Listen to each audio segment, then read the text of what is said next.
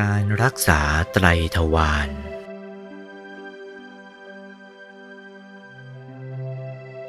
ไตรทวารแปลว่าประตูทั้งสามคือ กายวาจาใจ ที่เรียกทวารก็เพราะความชั่ว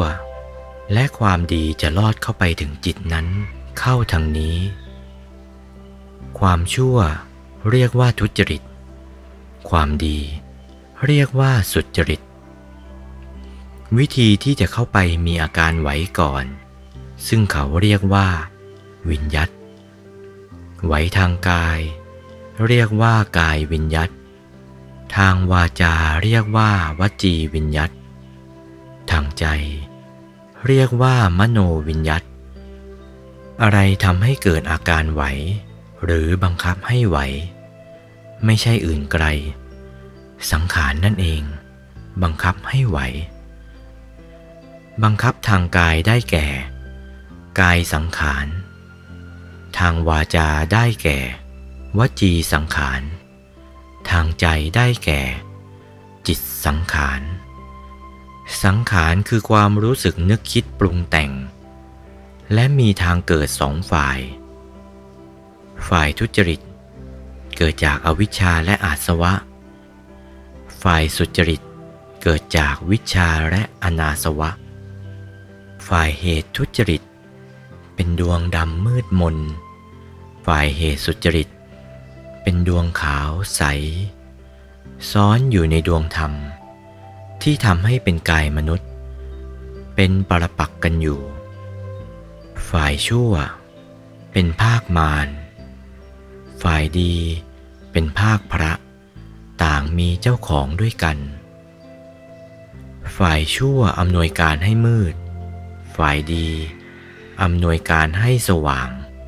คล้ายโรงงานทำหมอกควันพวกหนึ่ง โรงงานทำไฟฟ้าพวกหนึ่ง เมื่อเราไม่คอยระวังฝ่ายชั่วสอดเข้าไปได้ ย่อมเป็นเหตุให้เราตกไปในทางชั่ว คือจะทำอะไรก็ทำในทางชั่ว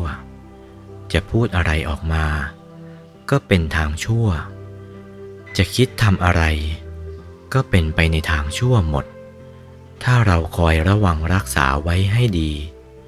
บำเพ็ญสมาธิให้ดวงขาวใสปรากฏอยู่ในศูนย์กลางกายเสมอ เราจะทำอะไร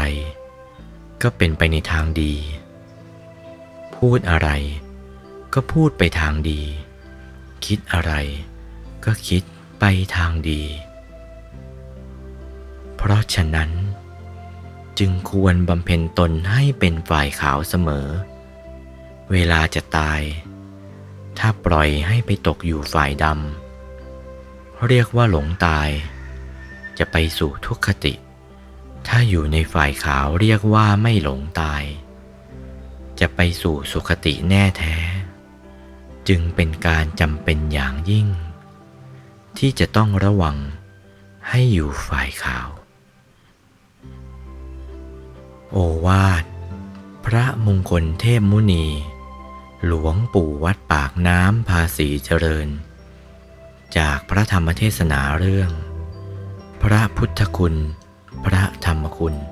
พระสังฆคุณ